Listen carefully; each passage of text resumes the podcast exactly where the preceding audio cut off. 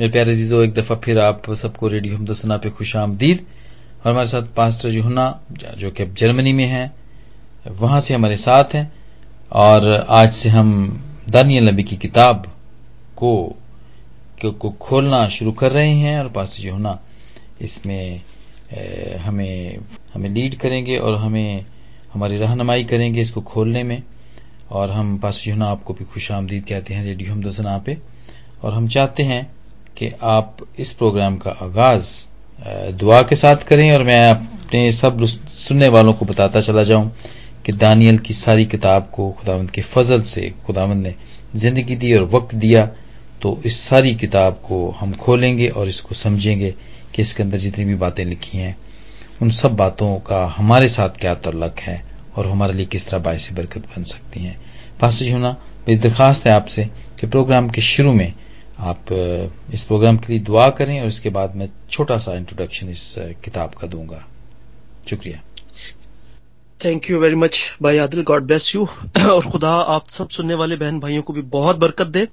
सो अज़ीज़ खुदा ही तमाम तर इल्म, दानिश हिकमत और खिरद का सरचश्मा है। हम इंसान कुछ नहीं, हमारे, हमारी अकस ना, अकल जो है वो नाकिस है।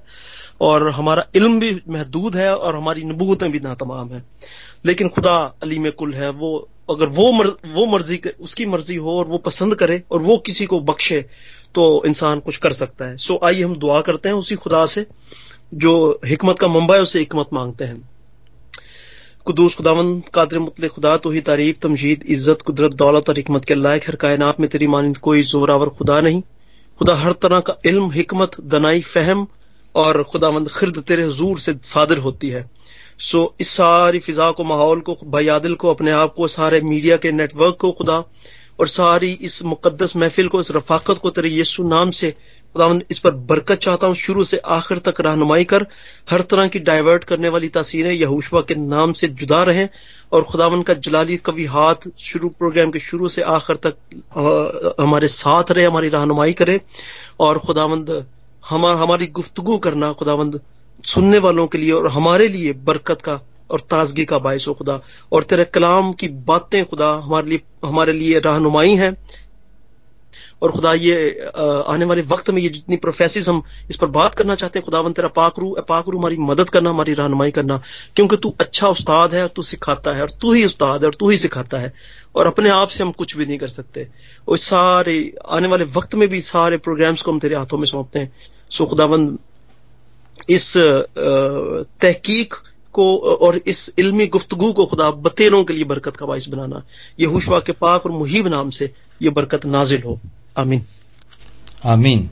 आमीन। खुदा का शुक्र हो कि खुदा ने एक दफ़ा फिर हमें ये मौका दिया कि हम इसको पढ़ सकें और इसको, इस किताब को पाक खुदावंत के पाकलाम में से हम इसको सीख सकें। क्योंकि ये खुदावंत का पाकलाम तो ऐसा ही है कि इसकी हर बात और इसकी हर चीज़ सीखने से तलक रखती है क्योंकि वो सारी बायस बरकत बातें हैं और हम इसे सीखते हैं। और मैं यहाँ पे आपको दानियल नबी की किताब का छोटा सा इंट्रोडक्शन दूँगा।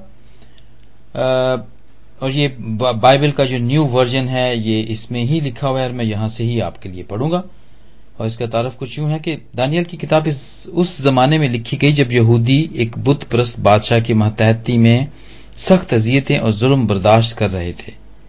मुसन्फ वाकयात, यानी कि तमसीलात और रोयों की मदद से अपने जमाने के लोगों की हौसला अफजाई करता और हिम्मत बंधाता है और उन्हें उम्मीद दिलाता है कि खुदावन जालमों और सतमगरों को गिराएगा और अपने लोगों को खुद मुख्तार हुकूमत और अपने लोगों की खुद मुख्तार हुकूमत बहाल करेगा। इस किताब के दो बड़े हिस्से हैं। पहला हिस्सा चंद वाकयात, जिनका तलक दानियल और इसके कुछ जलावतन साथियों से है। और वो खुदा पर ईमान और उसकी फमामदारी के वसीले से अपने दुश्मनों पर गालिब आते हैं और ये वाकयात बाबल और फारस की सल्तनतों के दौर में हुए।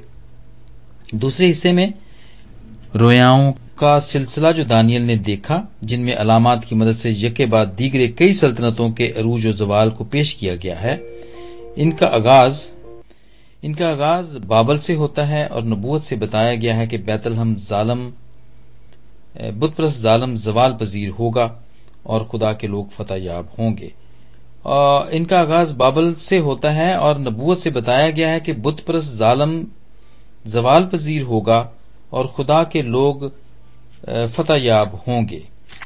इन सब का मजामी का खाका कुछ इस तरह है। पहले बाब में दानियल उसके साथियों के बारे में है और फिर सातवें बाब में दानियल की रोया के बारे में है और उसके तीन हिस्से हैं। जिनमें चार हैवानात के बारे में बताया जाएगा, और फिर इसके बाद मेंढा और बकरी की बात है, फिर इसके बाद आसमानी कासत की बात है, और उसके बाद आखिरी अयाम में क्या होगा। ये सारे इसके मजामीन हैं जो हम देखेंगे बारी बारी देखेंगे, और पास्टर जुहुना हमारी इसको समझने में मदद करेंगे। और ज़रूर आप हमारे साथ रहें, इसको सुने और इसको सीखने की कोशिश करें ताकि इसके वसीले से आपको पता चले कि आखिरी दिनों में क्या होने वाला है और उसके मुताबिक फिर अपने आप को हम सब तैयार कर सकें।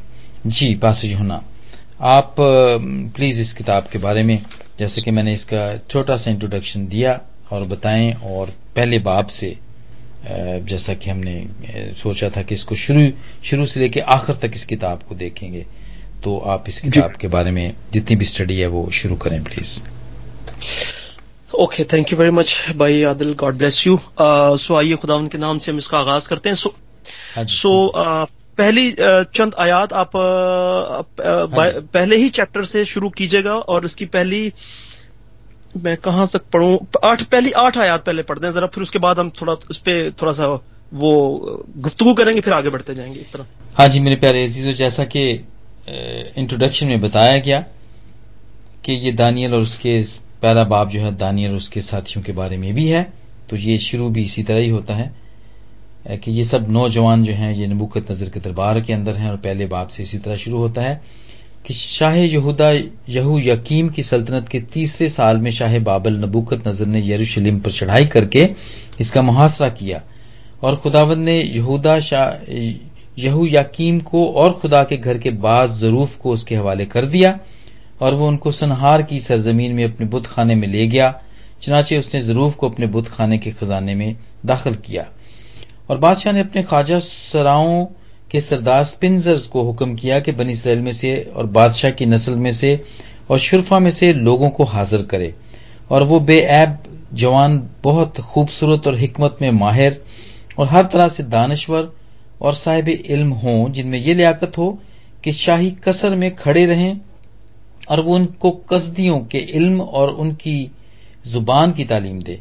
और बादशाह ने उनके लिए शाही खुराक में से और अपने पीने की मैं में से रोज़ाना वजीफा मुकर किया कि तीन साल तक उनकी परवरिश हो, ताकि उसके बाद वो बादशाह के हजूर खड़े हो सकें और उनमें बनी यहूदा में से दानियल और हननिया और मिसाइल और अजराया थे। और ख्वाजा सराओं के सरदार ने उनके नाम रखे। उसने दानियल को बेल्तशजर और हननिया को सिद्रिक और मिसाइल को मैसिक और इजराया को अब्दनजू कहा। लेकिन दानियल ने अपने दिल में इरादा किया कि वो अपने आप को शाही खुराक से और उसकी मह से जो वो पीते थे, नापाक ना करे। इसलिए उसने ख्वाजा सराओं के सरदार से दरखास्त की कि वो अपने आप को नापाक होने से माजूर रखा जाए। खुदावंत के पाकलाम की बात कर, उसके पढ़े सुने जाने थोड़ा भाई आदिल, थोड़ा सा ये खाने पीने की बात हो रही थोड़ा सा और पढ़ दीजिए। ये ये हम खत्म कर लें, फिर हम अगले उस पर चले जाएँगे। आप तेरहवीं आयत तक पढ़ दीजिए। अच्छा ठीक है। बल्कि दरोगा ने उनको देखा सागपात के बाद उनकी ठीक है पंद्रहवीं तक पढ़ दीजिए ताकि वो ये एक, एक मौजू खत्म हो जाए। ठीक है हाँ साग, सागपात तक ठीक है। हाँ। हाँ जी। आ, और खुदा ने दानियल को हाँ जी एक मिनट। लेकिन दानियल ने अपने दिल में इरादा किया कि अपने आप को शाही खुराक से और उसकी मह से जो वो पीता था नापाक ना करे। इसलिए उसने ख्वाजा सराओं के सरदार से दरखास्त की कि वो अपने आप को नापाक करने से माजूर रखा जाए। और खुदा ने दानियल को ख्वाजा सराओं के सरदार की नज़र में मकबूल और महबूब ठहराया। चुनाचे ख्वाजा सराओं के सरदार ने दानियल से कहा कि मैं अपने खुदामद बादशाह से, जिसने तुम्हारा खाना पीना मुकर किया है, डरता हूँ। तुम्हारे चेहरे उसकी नज़र में तुम्हारे हम उम्रों के चेहरे से क्यों जबून हूँ? और यूँ तुम मेरे सर को बादशाह के हजूर खतरे में डालो। तब दानियल ने दरोगा से जिसको ख्वाजा सराओं के सरदार ने दानियल और हननिया और मिसाइल और जराया पर मुकर किया था, कहा, मैं तेरी मिन्नत करता हूँ कि तू दस रोज तक अपने खादमों को आजमा कर देख और खाने को साग पात और पीने को पानी हमको दिलवा। तब हमारे चेहरों और उन नौजवानों के चेहरों को जो शाही खाना खाते हैं, तेरे हजूर देखे जाएँ। फिर अपने खादमों से जो तू मुनासिब समझे सो कर। चुनाची उसने उनको ये बात कबूल की। चुनाची उसने उनकी ये बात कबूल की और दस रोज तक उनको आजमाया और दस रोज के बाद उनके चेहरों पर उन सब जवानों के चेहरों की नस्बत जो शाही खाना खाते थे ज़्यादा रौनक और ताजगी नज़र आई। तब दरोगा ने उनकी खुराक और मह को जो इनके लिए मुकर थी माकूफ किया और उनको साग पात खाने को दिया। खुदाम के पाक नाम की बरकत उसके बड़े सुने जाने पर हो। आमीन। Thank you very much God bless you so बहुत अच्छा इंट्रोडक्शन भाई आदिल ने इस किताब का आपको बताया दिया। उसने तकरीबन बुनियादी बातें जो इसके इंट्रोडक्शन में हो सकती थी, वो बयान कर दी गई हैं। सो अब थोड़ा सा हम जरा देखते हैं कि ये जैसे इस किताब के इब्तदा ही में बताया गया है कि शाह यहूदा यहू यकीम जो है कि सल्तनत के तीसरे साल में कुछ हुआ है, कुछ वाकयात हुए हैं, कुछ बेसिकली ये किताब जो है इसका जो टेन्योर है, ये बाबुल में जब सत्तर साल असीरी के अंदर हैं, अहले इसराइल जब बाबुल के मुल्क में, यानी मौजूदा इराक जो है, इसका पुराना नाम मसुबतामिया भी था, और यहाँ पर इसको सिनार की सरजमीन भी कहा गया। सिनार भी इराक ही का नाम है। एक जर्नल नाम है इराक के लिए। जर्नल एक टर्म जो मसबतामिया के इलाके के लिए इस्तेमाल जो की जाती थी, वो मसबतामिया का इलाका कहा जाता था। जैसे कि मिसाल के तौर पर हम कहते हैं कि जी मशरक के अंदर फलां फलां जो है वो बर आज़म एशिया है और बर आज़म एशिया में फलां फलां ममालिक हैं। तो हम एक कलेक्टिवली कह देते हैं एशिया या मशरक के अंदर अहले मशरक या अहले मगरब। इस तरह एक एक, एक कलेक्टिव एक जर्नल बात होती है। तो इस तरह सिनार के लिए सिनार का लफ्ज जो है ये एक जर्नल जर्नल टर्म के तौर पर इस्तेमाल होता है जो कि इराक को या बाबुल को बयान करता बहरल सो ये जो शाह यहूदा यहू यकीम जो है ये यहूदा के कबीले का बादशाह जो असीरी से पहले, बाबुल की असीरी से पहले आखिरी बादशाह है। इसके बाद इसका बेटा यहू याकीन जो है वो उसने सल्तनत को संभाला और असीरी से कबल ये आखिरी बादशाह है। लेकिन ये बादशाह ये ये और ये यूसिया का, इसका बाप जो था, यूसिया बादशाह का बेटा है ये। इसका पैदाइशी नाम जो है वो अल यकीम था, जिसे बाद में शाह मिस्र ने बदलकर यहू यकीम रख दिया। अब थोड़ा सा जरा इस बंदे को देख लें, ये कैसा था। उस फिर इसके बाद हम आगे चलते हैं। और थोड़ा सा मेरे साथ थोड़ा तवारी उसमें आइएगा। दूसरे तवारीख की किताब में है उसका छत्तीस बाप थोड़ा सा हम इस बादशाह के मतलब पढ़ लें। कि उसके बाद फिर हम आगे चलते हैं। आ, ये हाँ। सफ़ा पुराने अहद सफ़ा नंबर चार सौ इकसठ पर है। आ, दूसरा तवारीख उसका छत्तीस बाब उसकी पहली आठ आयात हम पढ़ेंगे ताकि हमें पता लग जाए ये कौन लोग हैं और थोड़ा सा इसका हसब नसब पता लग जाए और ये कैसा था। उसके बाद फिर हम आगे चलते हैं। और मुल्क के लोगों ने यूसिया के बेटे यहू आखज को इसकी जगह इसके बाप की जगह यरूशलेम में बादशाह बनाया। और यहू आखज तेईस बरस का था जब वो सल्तनत करने लगा। और उसने तीन महीने यरूशलेम में सल्तनत की। और शाह मिस्र ने उसे यरूशलेम में तख्त से उतार दिया और मुल्क पर सौ कंतार चांदी और एक कंतार सोना जुर्माना किया। और शाह मिस्र ने उसके भाई अल यकीम को यहूदा और यरूशलेम का बादशाह बनाया यहू यकीम रखा और निकोआ निकोआ इसके भाई यहू आखस को पकड़कर मिस्र को ले गया। ये इसकी इब्तदाई हिस्ट्री है कि ये है कौन? अब ये कैसा था? ये जरा पढ़ लीजिए आगे। ये कैसा बादशाह? हाँ जी। पांचवी आज यहू यकीम पच्चीस वर्ष का था। जब वो सल्तनत करने लगा और उसने ग्यारह वर्ष यरूशलेम में सल्तनत की और उसने वही किया जो खुदामंद उसके खुदा की नज़र में बुरा था। ठीक है? और उस पर चाहे बाबल नबुकत नज़र ने चढ़ाई की और उसे बाबल ले जाने के लिए उसके बेड़ियाँ डाली और नबुकद नज़र खुदावंत के घर के कुछ जरूफ भी बाबल को ले गया और उनको बाबल में अपने मंदिर में रखा और यहू यकीम के बाकी काम और उसके नफरत अंगेजा माल और जो कुछ इसमें पाया गया वो इसराइल और यहूदा के बादशाहों की किताबों में कलमबंद हैं और उसका बेटा यहू यकीन उसकी जगह बादशाह हुआ। ठीक है जी, जब ये बहाल किए गए तो यहू यकीन बादशाह बना उसकी जगह। और ये एक बुरा बादशाह था जिसने खुदा की नज़र में, हर वो काम किया जो खुदा की नज़र में बुरा था। कि हैकल के मुकदस जरूफ, जब अहले इसराइल का ये मामला रहा कि वो बेसबाती बहुत उनके अंदर पाई जाती थी। वो एक जगह सस्टेन नहीं रहते थे। जब खुदा उनके दरमियान अजीब गरीब काम करता मोजे करता बड़े बड़े मफूकुल फितरत काम होते तो वो कहते वाह जी वाह क्या बात है। इसराइल का बादशाह बरानियों का खुदा और खुदा ही हमारा बादशाह और वो उसकी तरफ़ मुड़ जाते और खुदा की खुदा की तरफ़ लग जाते वो। और जरा सी कुछ ठोकर लगती आजमाइश आती या दीगर अकवाम के साथ उनका जब वास्ता पड़ता तो वो उनकी तरफ़ चले जाते। उनकी औरतों के, के के साथ होकर उनके मंदिरों देवताओं तक पूज उनको तक पूजना शुरू कर देते मतलब बड़ी बेसबाती अनसस्टेन्ड किस्म के लोग थे।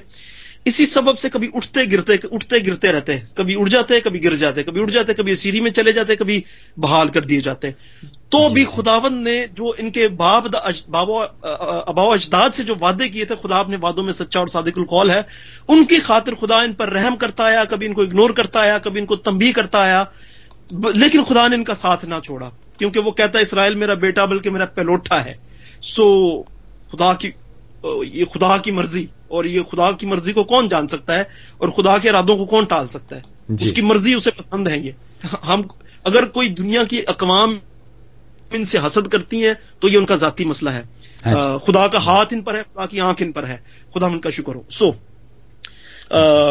हम आगे जैसा कि हमने पढ़ा कि ये इस यहू यकीन की सल्तनत के तीसरे साल में शाह बाबुल नबूकत नज़र उस वक्त का जो बादशाह जो मिस्र का इस इराक का बादशाह था नबूकत नज़र उसने यरूशलेम को जो है घेर लिया और उसके उसको इसको लाइक बहुत इस, इस पर हमला किया उसने।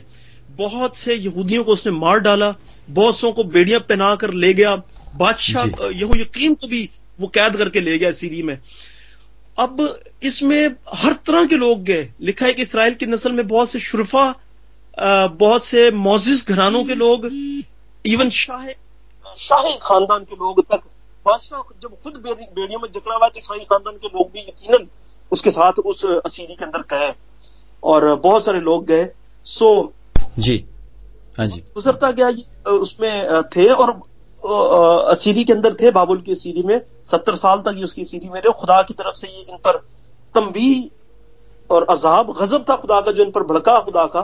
क्योंकि इन्होंने जैसा कि हमने हिस्ट्री में पढ़ा कि एक बुरा बादशाह था उसने खुदा की नज़र में हर वो काम किया जो खुदा की नज़र में बुरा था। जी। सो हैकल के वो हरूफ मुकदस हरूफ जो हैकल में खुदावन की खिदमत के लिए कहा इस्तेमाल कर, किया करते वो इस बादशाह ने नज़र बादशाह हाँ बादशाह ने बाबल बादशाह ने अपने बुत खाने में डाल दिया और उसमें मैं पी जाती और उस, उस वो नापाक किए गए बर्तन मुकदस बर्तन नापाक किए गए।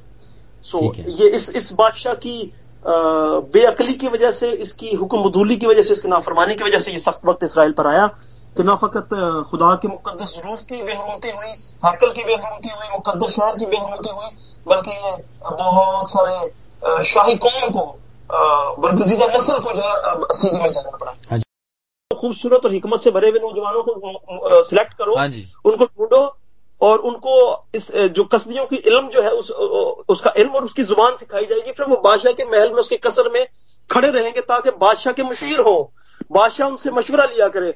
सो इस तरह के हकीम लोग अहले इल्म और हिकमत से भरे हुए लोग बादशाह की हजूरी में खड़े रहते ताकि बादशाह किसी भी उस वक्त ऐसा तो नहीं होता था ना कि बहुत सारी किताबें और लाइब्रेरियाँ नहीं होती थी। सो जो बंदा खड़ा होता था वो बजाते खुद लाइब्रेरी होता था।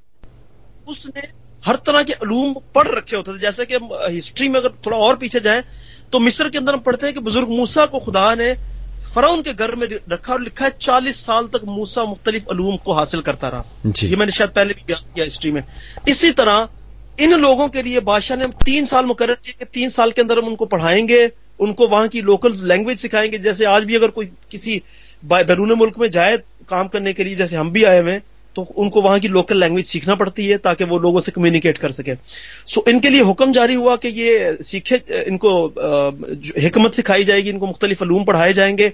और जो मेरिट उसका था कि ये खूबसूरत देखने में जो देखने में बाहिर इनकी जो हैत है वो जाजब नज़र हो ये खूबसूरत हो वजी शख्सियत रखते हो और जो है वो नज़रों को अच्छे लगे भले मालूम हो देखने में। सो ये दुनियावी बादशाहों का म्यार है, हमारा खुदा तो दिलों पर नज़र करता है। बहरल सो दुनियावी बादशाह का म्यार ये था कि वो देखने में इस तरह नज़र आए। सो ये इनमें से चार नौजवान जो इसराइल के की कौम से ताल्लुक रखते थे, वो और जो असीरी के अंदर थे, उनको मुकर किया गया। पहला जो नौजवान था, वो दानियल था। दूसरा हननिया था। तीसरा सदक, सदरक था और तीसरा मिसाइल था। और इनके नाम बाद में बदल कर जो है वो बाबली नाम इनको दिए गए। और ये बड़ी इंटरेस्टिंग है। मैं आपको थोड़ा सा इनके नामों के मतलब बताना चाहूँगा। कि जो अपना कहते हैं इब्रानी ज़ुबान में इनके मतलब क्या थे? और जो बादशाह ने इनके नाम रखे बदलकर वो क्या थे? बादशाह जो बाबल का बादशाह है उसने अपने देवताओं के नाम पर इनके नाम रख दिए। जबकि पहले जो नज़र नाम रखे गए वो बाबली नाम थे और वो आ, उनके जो आ, मतलब थे वो कुछ और तरह के थे वो बाबरकत नाम थे उनके अंदर खुदा के खुदा की बरकत थी। सो पहला नाम दानियल दानी एल एल खुदा को कहा जाता है। सो दानियल का मतलब है गॉड इज़ माई जज खुदा मेरा मुनसिफ है। ये दानियल का नाम था। और जब उसका नाम बदल कर बैल तशज बैल तशर रखा बैल तशर रखा रख दिया गया। बेसिकली ये जो नाम था बैलशार बाल शाजर जो था बाल देवता जिसको कहा जाता है बाल देवता आपने सुना होगा बाल देवता का नाम। सो बाल शाजर जो है एक देवता का नाम था। तो इसको बाल शाजर बुनियादी तौर पर नाम दिया गया था। सो दानिया ने खुद इस नाम को थोड़ी सी तरमीम करके बाल तशर रख दिया। इसका मतलब था आ, बा, आ, बाल शाजर बाल हु प्रोटेक्ट द किंग बाल देवता जो बादशाह की हिफाजत करता है। सो so, इसने दानियल ने जो थोड़ी सी तरमीम बजाते खुद कर दी क्योंकि वह इल्म और हिकमत से भरा हुआ शख्स था खुदा ने हिकमत बख्शी थी उसे उसने बाल ते शजर रख दिया। ते का मतलब यहाँ पे ते का आर्टिकल यहाँ पे नो के तौर पर आता है कि बाल ते बाल ते बाल नहीं। तशजर बादशाह बाल जो है बादशाह को प्रोटेक्ट नहीं करता उसको नहीं बचाता। ये एक क्योंकि यहूदी था दानियल एक खुदा को मानने वाला था और खुदा की कुदरत को जानता था। अपनी अपनी इसराइल हिस्ट्री के अंदर जो उसने अपने बुज़ुर्गों से सुन रखी थी कि खुदा ने उनके लिए क्या बड़े बड़े काम किए तो उसने अपने आप को वो नाम नहीं देना चाहा जो कि एक देवता का नाम था तो उसने अपने आप थोड़ा सा तरमीम खुद ही कर दी। सो बहरल हिस्ट्री में यह है, बाइबल में इसका ज़िक्र नहीं, ये हिस्ट्री में हमें ये ज़िक्र मिलता है, ये हिस्ट्री में से मैंने आपको बयान किया है। सो दूसरा जवान जो हननिया था, जिसका नाम हननिया था। हननिया इसराइली नौजवान था, जिसका इब्रानी ज़ुबान में मतलब था, यहावे इज़ ग्रेशियस, खुदा रहम करता है। और जब इसका नाम बदलकर इन्होंने शद्रिक रख दिया, शैद्रिक, उसको उर्दू में सदरिक कहा जाता है, इंग्लिश में शैद्रिक शैद्रिक कहते हैं। इसका मतलब है कमांड ऑफ़ एकू कमांड यानी हुक्म एकू का हुक्म। एकू एकेडियन से निकला है। Aku is being the name of Babylonian god of moon ये खुदा, बाबुल का एक देवता था जिसको मून गॉड के साथ जो है ना वो, जो है उसको वो मुंसलिक या उससे उससे उसकी एसोसिएशन थी। उससे उसको एसोसिएट किया जाता था। मून गॉड चाँद का देवता जो था, कहा जाता, बाबली देवता। चाँद का बाबली देवता। सो उससे उसकी निस्बत में इसका नाम शैदरिक रख दिया गया। हो सकता है ये देखने में बड़ा खूबसूरत और उसकी तरह लगता हो क्योंकि लिखा हुआ है कि खूबसूरत और हिकमत से भरे हुए नौजवानों को मुंतखब करना। दानियल बजाते खुद बड़ा एक खूबसूरत जवान था। सो आ, सो खुदा की आ, तीसरा यानी कि तीसरा जो नौजवान था मिशाइल जिसको उर्दू में मिसाइल कहा गया। मिसाइल का मतलब है God who is like God इब्रानी ज़ुबान में इसका मतलब है हु इज़ लाइक गॉड जो खुदा की मानिंद हो कितना खूबसूरत मतलब है जो खुदा की मानिंद हो। यानी कि अगर इस नाम को देखा जाए तो बड़ा ही पावरफुल नाम है ये कि हु इज़ लाइक गॉड खुदा तो नहीं खुदा की मानिंदा यानी खुदा की तरह बाख्तियार खुदा की तरह ज़ोर आवर गो के कोई हो तो नहीं सकता लेकिन ये इसके माँ बाप ने पता नहीं क्या सोचकर इसका ये नाम रखा कि ये खुदा की मानिंद हो। सो इसका मिसाइल का नाम बदलकर मिशियाक रख दिया गया जिसको मिसक कहा जाता है उर्दू में। इसका मतलब है गेस्ट ऑफ़ ए किंग बादशाह का मेहमान। और एक और इसका एग्जैक्टली exactly, इसका मुझे और कोई नाम नहीं मिला देखने मैंने थोड़ा सा हिस्ट्री को देखा और थोड़ा सा मैंने इसको सर्च भी गूगल भी किया लेकिन मुझे एक यही इसका मतलब जो प्रॉपर आ रहा था वो यही मुझे मिला इसको। जी। सो इसका ये मतलब रख दिया गया बाद में बदलकर। तीसरा नौजवान जो मैं नज़र आता है वो एजराया या उजरिया नज़र आता है। उजरिया का या एजराया का मतलब है याहवे हैज़ हेल्प खुदा ने मदद की या खुदा मदद कर चुका। इसका मतलब यह था। इसका बदलकर उन्होंने बाबली देवता के नाम पर एबद नजू रख दिया। एबद नजू का मतलब है स्लेव ऑफ़ गॉड नेबू या स्लेव ऑफ़ गॉड नेग्रल दो देवता थे नेग्रल या नेबू उनमें से किसी एक के साथ इसका ये आ, इसकी वेरिएशन है ये। ठीक है। अब्द नजूज उसका कहा जाता है। तो ये आ, इसका जो है वो रख दिया गया आ, नाम बदल कर। अब देखें कितने बाबरकत नाम। खुदा मेरा मुंसिफ है खुदा रहम करता है। गॉड इज़ माई जज Yahweh is gracious who is like God खुदा की मानिंद और उस उसी जी। का मतलब है खुदा मदद करता है यहोवा मदद कर चुका बदल कर देवताओं के नाम पर रख दिया। नामों से बड़ा फ़र्क पड़ता है। हाँ जब हाँ यकूब की यकूब का मतलब है धोखेबाज। यकूब को जब बरकत मिली तो खुदा फरिश्ते में होकर जब उतरा उसे बरकत देने को तो उसने उसका नाम बदलकर इसराइल रख इसराइल दिया। रख दिया हाँ जी। और उसको जब खुदा बरकत देता है तो नाम बदलता है। हाँ जी सो बरकत और लानत का बड़ा हाँ। ताल्लुक नामों के साथ भी नामों का असर आपकी शख्सियत पर होता है। हाँ जी। इसलिए मैं अक्सर अपने मसीही बहन भाइयों को सजेस्ट करता हूँ कि बिला सोचे समझे अपने बच्चों के नाम ना रखा कीजिए किताब मुकद्दस में से अपने बच्चों के नाम बाबरकत नाम रखा कीजिए। उस नाम की बरकत उस, उस, उस बच्चे पर ठहरी रहेगी। हाँ। इसका इम्पैक्ट होता है। हो सकता है मेरे बहुत से बहन भाई इस बात में मेरे से मुतफिक ना हो लेकिन मैं मैं आई डू बिलीव मौजू पे भी कभी गुफ्तु कर लेंगे कि नामों का हाँ और। नस्ब नामों का आ, और ये जो जात पात है ये क्या है? इस पर इस पे भी किसी दौर में मैं कुछ स्टडी करता। अब अब एक और बड़ी खूबसूरत बात न, ये नौजवान ना सिर्फ़ हिकमत से भरे हुए हैं बल्कि इन्होंने शाही नापाक खुराक खाने से मना कर दिया। आज नापाक खुराक खाने से मना कर दिया। और ये दलेर हैं। दलेरी के साथ कहते नहीं हम ये नापाक खुराक नहीं खाएँगे। बड़ी बात है। मैं पीने से मना कर दिया उस वक्त की नपाक खुराक खाने से मना कर दिया क्योंकि वो तरह तरह के नपाक जानवरों को जो है वो आ, खाते और तरह तरह की नपाक खुराक को खाते। इन्होंने साग पात जो है वो मुंतखब किया यानी वेजिटेशन सब्ज़ियाँ वेजिटेरियन बन गए। उन्होंने कहा जी हम नापाक गोश्त नहीं खाएँगे और आज मैं पीने से मना कर दिया। आज कोई वेस्ट में चला जाए तो वो कहता कुछ नहीं होता।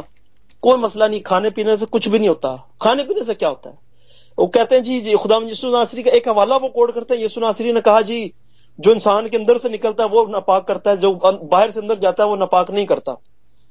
भाई आ, बात यह है वो रूहानी तनाजुर में बात है। जो अंदर से निकलता है वो फिर खुदा ने वो भी बताई है नफरत हुस जनाकारी बुरे इरादे बुरे मंसूबे ये वो आप कॉन्टेक्स्ट तो समझें अगर कोई बात की जा रही है उसका कॉन्टेक्स्ट स्पिरिचुअल है।